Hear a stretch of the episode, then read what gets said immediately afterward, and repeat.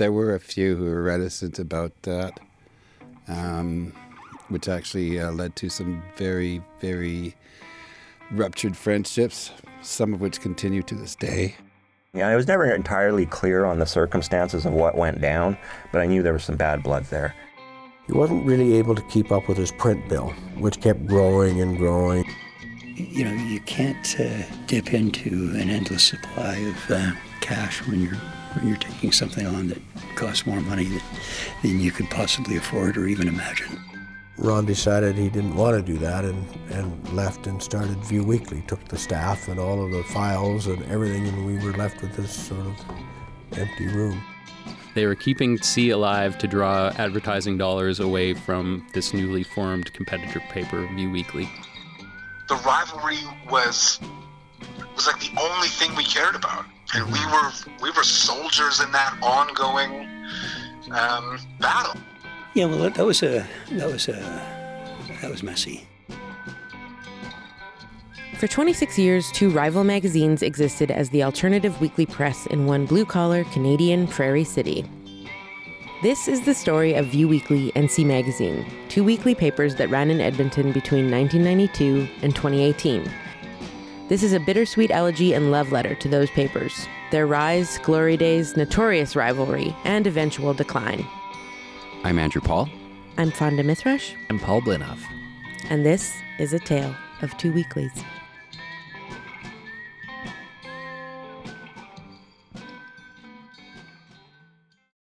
On November 29, 2018, the final issue of Vue Weekly hit the streets in Edmonton, Alberta. For 23 years, the free alternative news and arts magazine was delivered to hundreds of locations throughout the city every Thursday.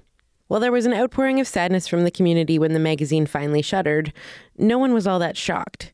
Print media's era of struggle began long before Vue Weekly's demise, and the magazine's shrinking page counts indicated that it too would soon end in closure, just as so many other publications like it. Calgary's weekly Fast Forward closed in 2015, and even the grand example of alt weeklies, the Village Voice, stopped printing a physical version in 2017 and shut down for good just a few months before Vue in August 2018. Those final issues of Vue were delivered by a small fleet of converted Japanese vans owned by father son team Ron and Mike Garth, who distributed the paper until its very last week. Ron Garth founded Vue in 1995 and eventually ceded ownership of the paper to another publisher in 2011 when both Vue Weekly and its rival, SEE Magazine, were bought out and merged under a single banner. View Weekly was Edmonton's longest running alt weekly, but not its first. Back in 1992, the city's original weekly was that rival, SEE Magazine, which began as a monthly music flyer merged with an indie newspaper called the Edmonton Bullet.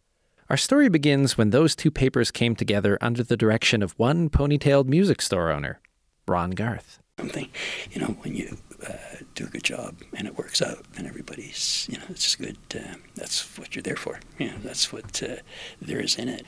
Yeah, there's nothing like uh, uh, issue to issue when it would come out, and it was there. It was, you know, it was coming off the press, and, uh, and then there was a whole other aspect of distribution and, and getting it out. And, um, yeah, yeah, it was. Uh, I, I, think that's what happened to the record store business. Is it, it, it morphed into the uh, publishing business, and we learned as we went. Back in the late 80s, Garth was running a music store on Whyte Avenue called Something's Hot and began printing a small monthly magazine called Something's Entertaining Edmonton. That's where the SEE for SEE Magazine would eventually come from. A fellow named Reg Sylvester was running another paper, the Edmonton Bullet, which Ron wanted to connect with his own publication. At the time, there was a robust stream of provincial grants available in Alberta. The era was rich with oil profits and feel good vibes for Albertan heritage, thanks to the Peter Lougheed government, which ended in 1985. Over that decade, several of Edmonton's most beloved arts organizations began. Brian Paisley formed the Fringe Theatre Festival based on Edinburgh's model, which would become North America's largest fringe festival. Joseph Shoctor was the director of the Citadel. Today, the main stage in that building bears his name and hosts shows that are on their way to Broadway. It was also during that decade that a plucky group of graduates from the University of Alberta called themselves the Free Will Players and formed Edmonton's Outdoor Shakespeare Festival, settling into the brand new, at the time, 1,100 seat amphitheater in Edmonton's River Valley. With emerging grant models supporting career minded artists, these organizations could afford year round operations and also regular investment in local advertising. I guess in the late 80s, uh, there was a lot of funding going on through the 80s for the arts in general. And uh, uh, the Bullet, you know, they were, they were making a, a fairly uh, reasonable effort to be self-sustaining, and they did what they could to sell advertising. But not many people really like to sell advertising very much, and it's easier to write for a grant, write up a grant. And, uh, and I think that uh, the book was great. They did a lot of good work for years with that. Uh, and that, but then the grants started to really seriously dry up, and so uh, the bullet was out there, and uh, I was working with you know on SEE, and uh, and it just just became harder and harder to get money for uh, grants, and. Uh, know, Reg, Sylvester, and Sandra, and a whole bunch of really good people who were working for the Bullet, and uh, and we just uh, realized that uh, we we were we had probably a little better business model. As the grant streams began to dry up for the community, merging the two entertainment focused publications seemed like a way to ensure their continued coverage of the scene. That merger also altered the publication schedule. They increased from monthly to biweekly and eventually to weekly distribution. Back in the late 80s, the Alt Weekly, which is shorthand for alternative weekly newspaper or sometimes the urban weekly, was still emerging as a media model in Canada. If you're from a town of pretty much any size in North America, chances are you've come across one of these so called alt weeklies. These are free magazines distributed widely throughout cities in sidewalk boxes and racks inside bars or other venues, usually with a new issue each Thursday. That distribution made it easy for readers to plan their weekends based on comprehensive event listings and expansive reporting on community happenings. The beginnings of the alt weeklies are generally traced back to the Village Voice in New York City, which was founded in 1955. In Canada, the Georgia Straight began in Vancouver in 1967. And by the 90s, most major cities in North America had an alt paper with its own voice, opinions, and views on the city it was in.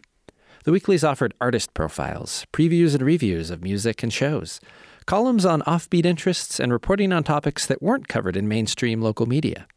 The weeklies contained sex advice columns, crude cartoons, skewering film reviews, and sometimes award winning reporting on underserved issues. The magazines were popular with many demographics because of the range of coverage, and really because they were free and available pretty much everywhere. Existing publishers, people with money and resources, were starting to take notice. I would travel throughout Canada and into the U.S. and see what was going on in, in other cities. This is Duff Jamieson, CEO of Great West Newspapers, who took an early interest in the alt weekly format. While traveling to newspaper conferences across North America, he found himself picking up the existing alts while looking for what to do in the cities he was visiting.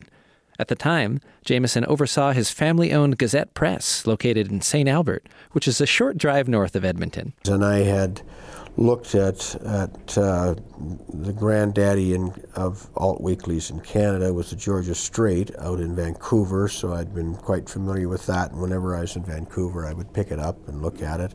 Or if I was in Toronto, I would look at uh, Now magazine, and then the Toronto Star came out with their eye Weekly, and I would look to see what they were doing and find things to do. This was, at the time, the prime function of an alt weekly to convey the happenings of a city through event listings. Jamieson was an appreciator of that information. I was kind of the the uh, the ringleader when it came to well, what are we going to do after our meetings tonight? And I'd say I found a great blues club. Let's you know let's let's go down there tonight, right? And I always found that information in the listings of, of the alt weeklies. And I traveled into the U.S. Most of the major centers had a had an alt weekly, and because I'm in the publishing business, I'm thinking that's uh, that's something that could probably work here.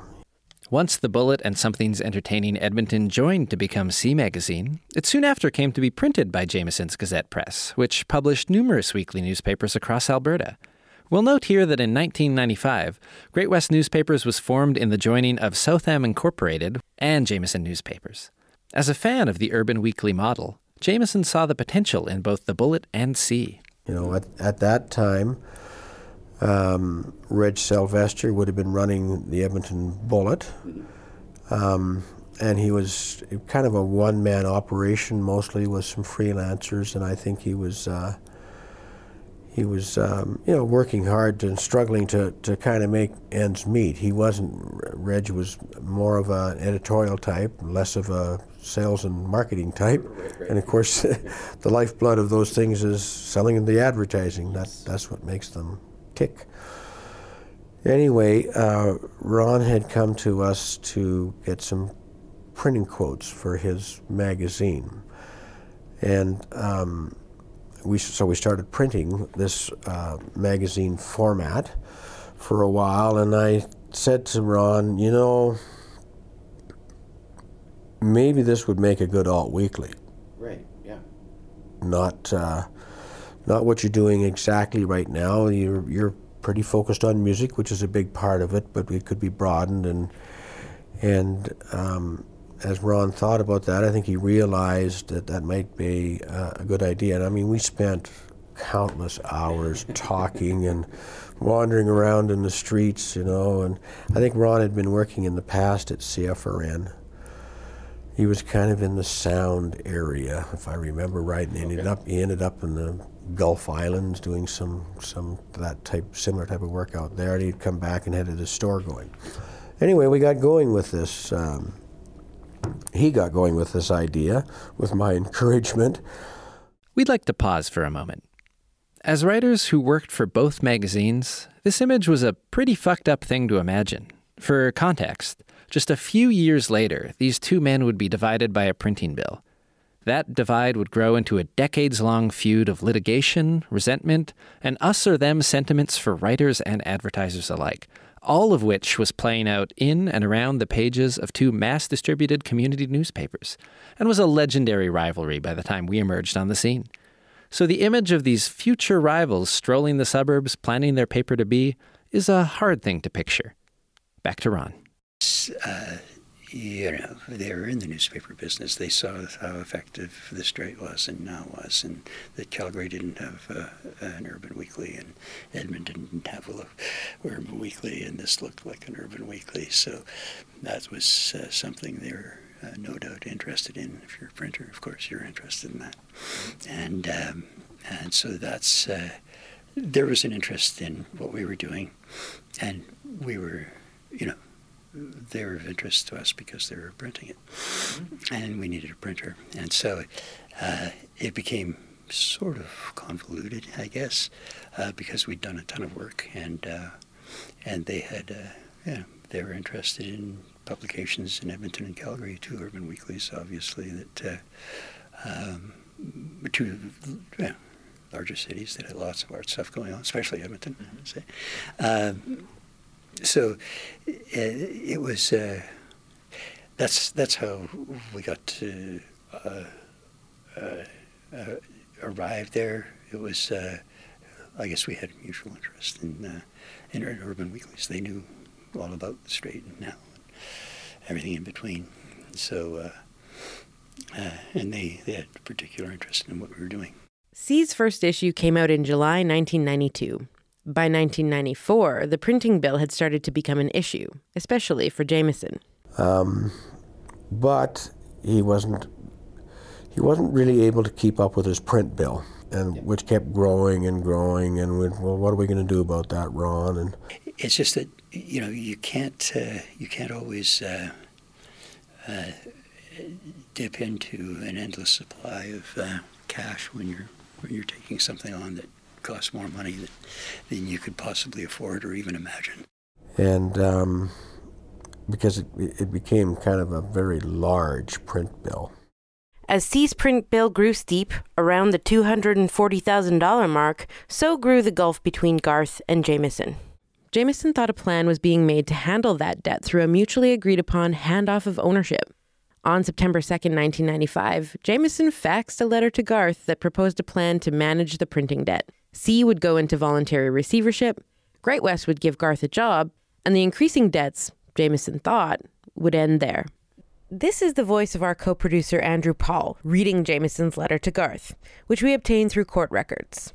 A couple quick notes on the content of the letter. GPL refers to Gazette Press Limited, and there is mention of two people named Maureen and Bob, and we'll get to who they are in a moment.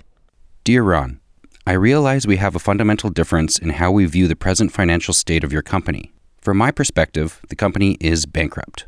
Even if a gross value of some sort was attached to it, by the time the liabilities were deducted, you would be less than zero. I can appreciate the growth you've realized over the past few years, but at the same time, yours wouldn't be the first enterprise to fail because it was chronically undercapitalized. And that is the situation which faces both of us today. Having said that, I am eager to not only be fair, but to be seen as fair. With that in mind, here is what I am prepared to do. 1. You will be given a two week window until Friday, September 15th at 5 p.m. to settle your account with GPL to my satisfaction, i.e., existing terms of 80% credit for receivables under 90 days will remain in force. 2. During that period, you will not incur any further debt with GPL. In other words, the bill for this week's paper will be paid before next week's paper goes to press. The same would apply for the following week. 3. Failing settlement of the account, you will agree by Monday, September 18th at 10 a.m. to submit to voluntary bankruptcy. 4. Should you agree to voluntary bankruptcy, you will be offered an employment contract, the terms of which will be determined at that time. 5. In the event of voluntary bankruptcy, I will do my best to protect Maureen from the exposure she and Bob would otherwise face. Ron, I am confident that I am being both flexible and reasonable, and this is as far as I can extend GPL's exposure with this account. Please convey your acceptance of these terms by signing where indicated and returning to me by 6 p.m. today. Yours sincerely, Duff Jamieson, Gazette Press Limited. The Maureen and Bob mentioned are Maureen Fleming and her husband, Bob McCammon. The latter was the assistant coach of the Edmonton Oilers at the time. Fleming was the associate publisher at SEE and a longtime friend of Garth's, who had come on board to help manage the printing debt. So, Garth signed the letter, seemingly agreeing to the terms laid out therein. Back to Jamieson. Anyway, so Fast Forward was being launched at about the same time as all of this was, this print debt and whatnot was coming to a head here in Edmonton with with uh, with Ron and, and SEE magazine. Great West newspapers would go on to found Fast Forward magazine, an all weekly for Calgary, in December 1995.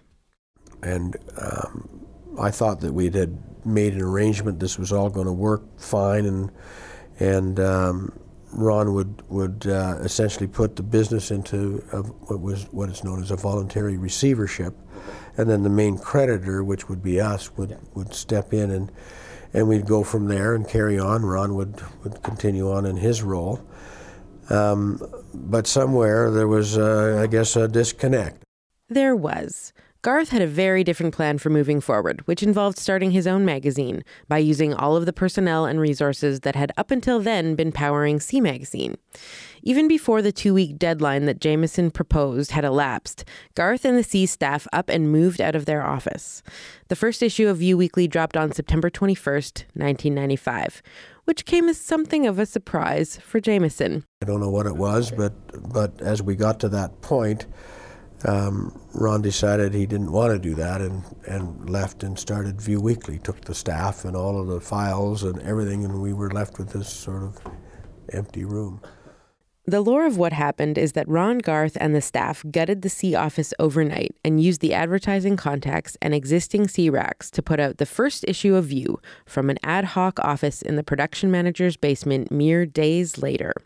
It's the stuff of local legend, especially among people who worked at either magazine over the next 20 years. For those at Vue, it was a defining moment of rebellion and independence that would color the paper's focus and trajectory for years to come. And like any good legend, the details vary depending on who you ask.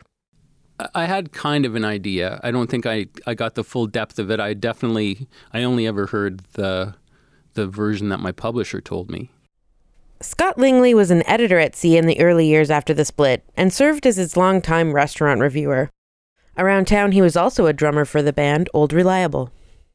So I don't know what offenses were committed on the on the Great West or Gazette Press Limited side, but I understood that basically the SEE magazine was started by the publisher of Vue, and then he walked out on a printing tab and SEE took it over and ran it out of spite basically. They were keeping SEE alive to draw advertising dollars away from this newly formed competitor paper Vue Weekly. Uh, because I was already I was kind of all in from the first time I met Ron. where, you know, he was a great guy, and I I still call him a great friend to this day. Eden Munro was Vue's music editor for almost a decade, ending his tenure in 2014. I love when I see him. Uh, and he told me the story between the two, and it was like, no, man, I'm I'm all in. Like I'm on your side, and this is this is where I'm at. Mm-hmm. So even when I was a writer, I did still pick up SEE. Uh, it, a lot of times it was it was to look at the difference between the two. Right. Um, even when I was not editing. Once I was editing the paper, then it just became like a weekly thing where we sat down. It was like now we do this all together. Um, I'm I'm reading it, doing exactly what I did, saying like, oh, how come, how come they got this interview and we didn't get this interview, mm-hmm. or, you know, here look, we both got the same interview and, you know, I like this one better than that one. Uh, reading their paper and, and being like, who's who are the writers here? Who's who are the good writers? You know, mm-hmm. who who would we rather have? You know, if if the opportunity came up. Well, I'd get the story of like this bitter rivalry of, of how the the publisher of Vue had this intense hatred for SEE Zoltan Varadi was a longtime writer for SEE and photographer in Calgary. He actually shot the very first cover of Fast Forward, Calgary's alt weekly, published by Great West. He now works in the media department at the Glenbow Museum in Calgary. I don't know. I never talked to the man, so I don't know how much of any of this is true, but this is the stories I received. Um, that at one point he was actually the person who started SEE, and then he was bought out, but not willingly or something. I was never entirely clear on the circumstances of what went down, but I knew there was some bad blood there. So I've heard that from SEE's perspective, they didn't think that there was a rivalry, but uh, but from our perspective, the rivalry was was like the only thing we cared about. Brian Birtles filled a number of roles at Vue over the years. When we talked to him for this series, he was in law school at York University. You know, our boss, our leader, had had his first paper taken from him, um, you know, by by a combination of the bank and by a combination of of uh, a media baron out in St. Albert, and uh, and they had they had wrested control in some sort of legal maneuver from him, and there was a there was some sort of a midnight move that created a view, and mm-hmm. we were we were soldiers in that ongoing um, battle. The reaction to to uh, to View popping up, uh, I guess, was um, probably the best word is dismay. sort of somewhere between surprise and shock. This is Gord Nielsen, who was the chief financial officer at Great West and would become the publisher of SEE Magazine from 1999 until 2007. I wouldn't have imagined that happening at the time, but I guess in in retrospect, not soon after, it wasn't really that that surprising. Gene Kozowin was the production manager for SEE at the time of the split. It was his basement that Garth and the editors moved into to produce Vue, the new magazine. As I know a lot less than what people suspect because just handling the editorial end of things was a job in itself. So I wasn't even aware of stuff until maybe two or three weeks before it happened. He showed me a letter that came from uh, from Duff. What was his last name? Jamieson. Duff Jamieson. That's right. Yeah, that they were going to come in. They were bringing their own people in, and they was going to continue. And basically, we're gone. Okay. And he had a particular date, which was late September. I don't remember the exact date that it was happening, because we some of us were thinking, well, if they came in, they'll leave the core staff alone because we know how to run this thing. Right. Which was their which was a huge mistake on their part, I might add. Because the first wave of people that came in didn't know a damn thing about how to run it. Mm-hmm. And while they had a greater presence because they could throw more money at it, I still think our writing was connecting with people a lot more because we knew that we knew that stuff. We knew the whole scene. So when you moved offices, um, what what did you uh, take with you? Was there freelancers. Uh, I imagine you brought a bunch of people with you. We brought Um, as many as we could. Mm-hmm. Um, there were a few who were reticent about that, Sure. um, which actually uh, led to some very, very ruptured friendships, some of which continue to this day. Right. um, all the resources we managed to do. Um, computers, not so much, although I scrubbed them myself. I just remembered my DOS language and went in there and just totally scrubbed them. So there was nothing that they could retrieve from those computers if they bro- once they got in there. Right, right. So that meant they had to create their whole magazine from scratch mm-hmm. because the templates were destroyed, the whole bit.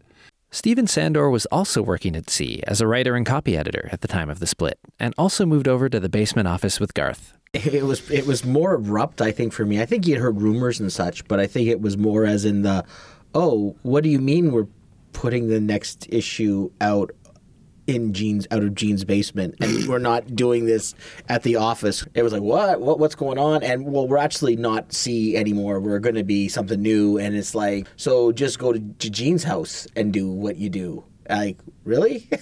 You know it's like it was uh, uh, um, so for me, it wasn't so much about any sort of politics or anything going on in terms of the magazines or even so. It was just the okay, uh, we're going there now, and that office was like bare. Like I mean, it was picked clean, um, the old one, and the, the the shotgun move to the new one, Right. which was Gene's basement. And I how how long were we there? A month? Two months? Um, it seems like almost a month. Um, Probably felt like it a wa- year. Yeah, it felt like a year, but but it was less than two weeks before we got the first issue out, and Yeah. that first issue was a nightmare to do. And there was the injunction against it, right? The Monday following Vue's first issue, four days later, the appointed receiver of SEE Magazine filed a claim against Ron Garth and Vue Weekly for damages in the amount of $400,000, claiming that Garth, quote, published a magazine called Vue Weekly with layout, type font, editorial content, column headings, distribution network, writers, and advertisers that were substantially similar and in many instances identical to those utilized by SEE Magazine. The statement of claim noted that Vue was distributed in distribution racks owned by SEE without its consent or knowledge, and claimed that the defendants, being Garth and Vue and Fleming, have deliberately attempted to pass off the publication of Vue magazine as being associated or affiliated with SEE magazine to obtain the benefit of the reputation and goodwill of SEE magazine. They also state that the defendant's conduct is calculated to or is likely due to deceive the public so as to confuse Vue Weekly with SEE magazine. In later records, there is evidence submitted that shows faxes to advertisers from sales staff saying that Vue Weekly is formerly SEE Magazine and Vue is a new name for an old friend. Again, this is the voice of Andrew Paul reading one of those faxes. To the Brian Mitchell campaign from Vue Magazine. Date September 21st. Vue Magazine is a new name for an old friend, SEE Magazine. Attached, please find rates and distribution information. We have talked with several candidates who have asked us, so we thought we'd provide some information to you. Deadline for Vue is 4 p.m. Fridays, with copy camera ready for 3 p.m. Monday. I would like to talk with you about our exciting changes. Vue is now on the streets.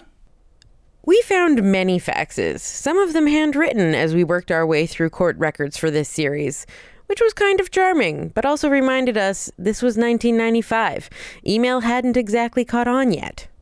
Anyway, so Jamieson and Great West worked to keep SEE afloat, and Vue kept right on trucking, even through a court ordered injunction. For Garth, having his staff stick with him in the new magazine was a vindicating feeling. That was pretty gratifying because there wasn't uh, uh, there was a there was a meeting and everything, but there wasn't a there were no speeches. And the courts too, and we don't want to get into that because we we were in court initially, and uh, and they saw it as. Know, they went after it and tried to get us off the street legally, with the court, and they just threw it out. They saw it for what it was, and uh, that was pretty gratifying. But but again, who cares? That's dry court stuff, you know. There is a lot more to this dry court stuff, as Garth calls it, and it goes on for years. We will include notes and evidence along the way in this series as it pertains to the story. For now, suffice it to say that the split was not amicable. Yeah, well, that was a that was a that was messy, uh, and, I can, but I don't. I don't want to. Like I say, uh, there there are no good guys and bad guys here. If anything, I was uh, one of the bad guys and one of the good guys too, uh, because we'd been years building it up. And uh, uh when it push came to shove, we both had versions of the story, but uh, uh, they wanted it, and and we wanted it, and so we both got it. you know, one means or another, and. It, uh, it wasn't. Oh yeah, the bastard. You know, ah, sons of bitches. It was. It was. It was like that's the way it works. You know, that's uh, human nature. It's the publishing business. It's what it is. That's that's the way it goes. As the weeks rolled on, Vue continued production in the basement, which had quickly proved itself to be a less than ideal office environment. It was. It was a bunker. Is very tiny. It was cramped. It was a, a rumpus room that was maybe who knows, 20 feet long and about 10 feet deep. If you uh, moved your elbow, you'd probably hit the production guy in the head. It was that cramped. Um, we also had two cats.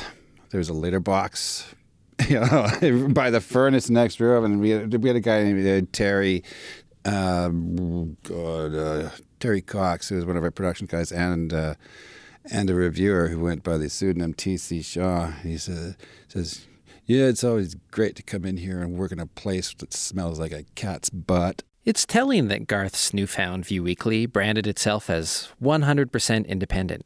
That was a quiet shot at SEE's more corporate ownership, which dovetailed with the era the paper was emerging in. The 90s was a time of authenticity, of indie legends versus corporate sellouts, of Gen X rebellion against bland office culture capitalism. The division between indie and corporate then was pronounced and profound, and Vue Weekly was firmly positioning itself on the former side, and was looking to land with impact. The fledgling paper had a rival to best and something to prove. You know, I talked to people in groups and whatnot, and, and everybody was there, and everybody felt the same way. And so somehow we managed to uh, put it back on the street. And so, so we we did uh, uh, become really independent and became really poor.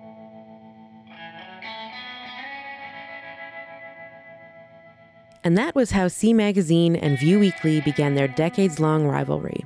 The papers were covering Edmonton over a period when the city doubled in population from 500,000 to a million people.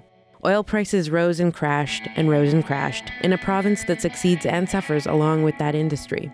Maybe you've never heard of Edmonton.